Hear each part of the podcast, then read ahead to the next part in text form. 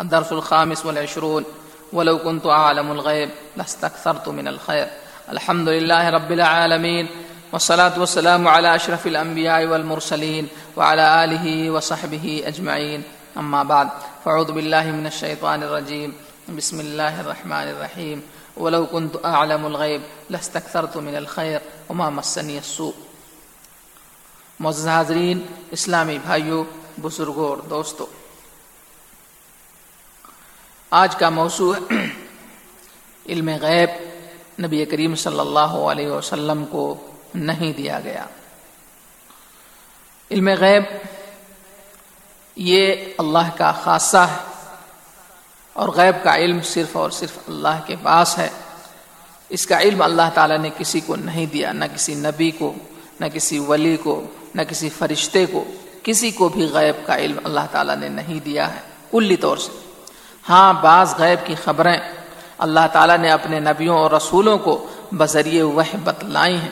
لیکن کلی طور سے یہ دعویٰ کرنا کہ ماکان و ماکون کا علم انبیاء کو ہے یا نبی کریم صلی اللہ علیہ وسلم کو ماکان و مایکون کا علم دیا گیا تو یہ غلط ہے۔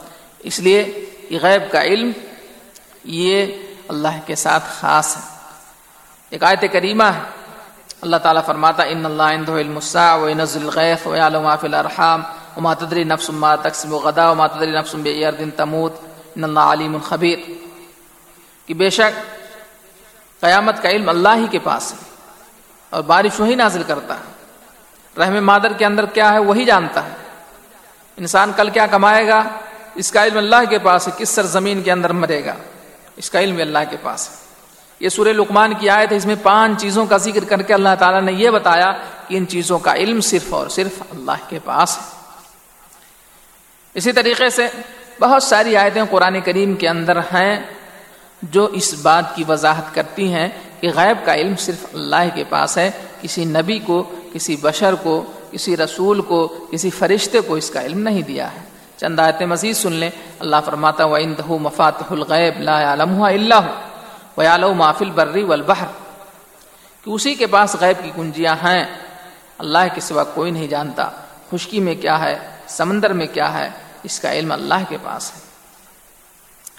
اسی طریقے سے ایک اور جگہ اللہ تعالیٰ فرماتا ہے اللہ النفسی لنفسی نفعا ولا ضرا ولو كنت اعلم الغيب لاستكثرت من الخير وما مسني السوء ان انا الا نذير وبشير لقوم يؤمنون۔ سورہ اعراف کی آیت ہے اور یہی موضوع ہے۔ نبی کریم صلی اللہ علیہ وسلم کو مخاطب کر کے اللہ کہہ رہا ہے، نبی کہیے کہ میں اپنے لیے بھی نفع و نقصان کا مالک نہیں، اور اگر میں غیب جانتا تو خیر کی بہت ساری چیزیں میں اپنے لیے جمع کر لیتا اور مجھے کبھی کوئی تکلیف نہ پہنچتی، لیکن میں تو کھلا ہوا، ڈرانے والا اور خوشخبری دینے والا ہوں، اس قوم کے لیے جو ایمان لائے۔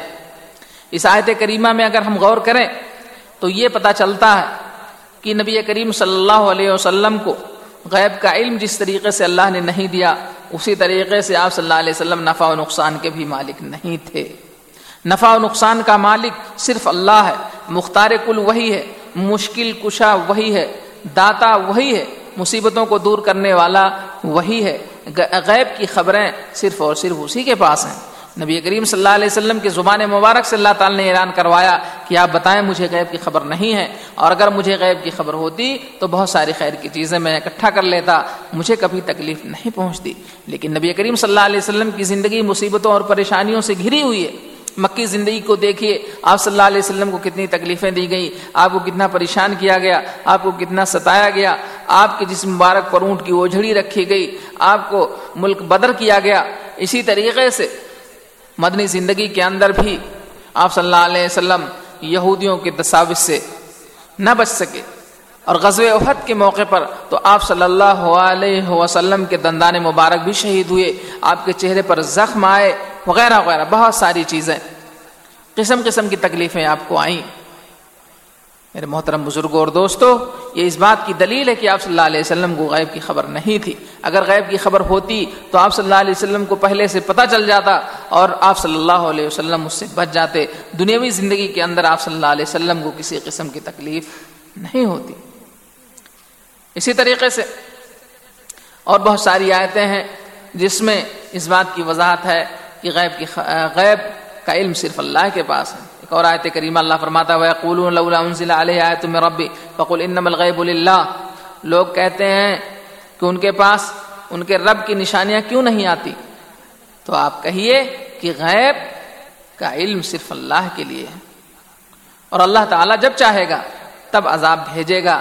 تمہارے کہنے سے ایسا نہیں ہوگا۔ فن تدرو انی معکم من المنتظرین تو تم انتظار کرو بے شک میں تمہارے ساتھ انتظار کر رہا ہوں۔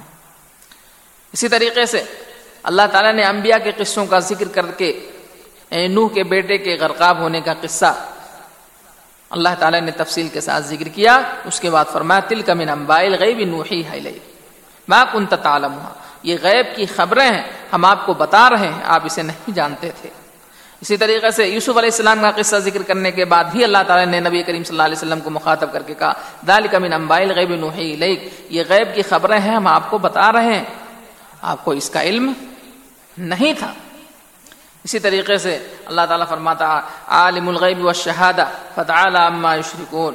یہ غیب اور موجودہ جو چیزیں ہیں، حاضر ہیں، اس کا علم صرف اللہ کے پاس ہے۔ اور اللہ تعالیٰ ان چیزوں سے بہت بلند ہے، جس سے، جس میں یہ لوگ اللہ تعالیٰ کے ساتھ دوسروں کو شریک کرتے ہیں۔ اللہ منف السماوات والارض الغیب الا اللہ وما يشرون ایانا یبعثون اے نبی بتائیے، کہ آسمان و زمین کے اندر جو غیب کی چیزیں ہیں، اس کا علم صرف اللہ کے پاس ہے۔ وما يشرون ایانا یبعثون ان کو تو یہ بھی نہیں معلوم ہے کہ کب اٹھائے جائیں گے۔ اور بہت سارے واقعات ایسے ہیں۔ نبی کریم صلی اللہ علیہ وسلم کی زندگی کے جس سے پتا چلتا ہے کہ آپ کو غیب کی خبر نہیں تھی۔ وہ یہودیہ عورت قصہ جس نے زہر ملا دیا تھا اور آپ صلی اللہ علیہ وسلم کو اگر جبریل نہ بتاتے تو آپ اسے کھا لیتے۔ اسی طریقے سے آپ صلی اللہ علیہ وسلم ایک بار جوتا پہن کے مسجد میں چلے گئے اور جوتے میں گندگی لگی ہوئی تھی۔ نماز پڑھتے وقت جبریل نے بتایا تو آپ نے جوتا نکالا اور بہت سارے واقعات ہیں جو اس بات کے اوپر دلالت کرتے ہیں کہ نبی کریم صلی اللہ علیہ وسلم کو غیب کا علم نہیں تھا۔ دعا کریں کہ اللہ تعالیٰ ہمیں کتاب و سنت کے مطابق زندگی بسر کرنے کی توفیق، عنایت فرمائے اور ہمارے اعتقادات کے اندر جو خرابیاں ہیں، اللہ تعالیٰ اسے دور کرے۔ آمین۔ السلام علیکم و رحمۃ اللہ وبرکاتہ۔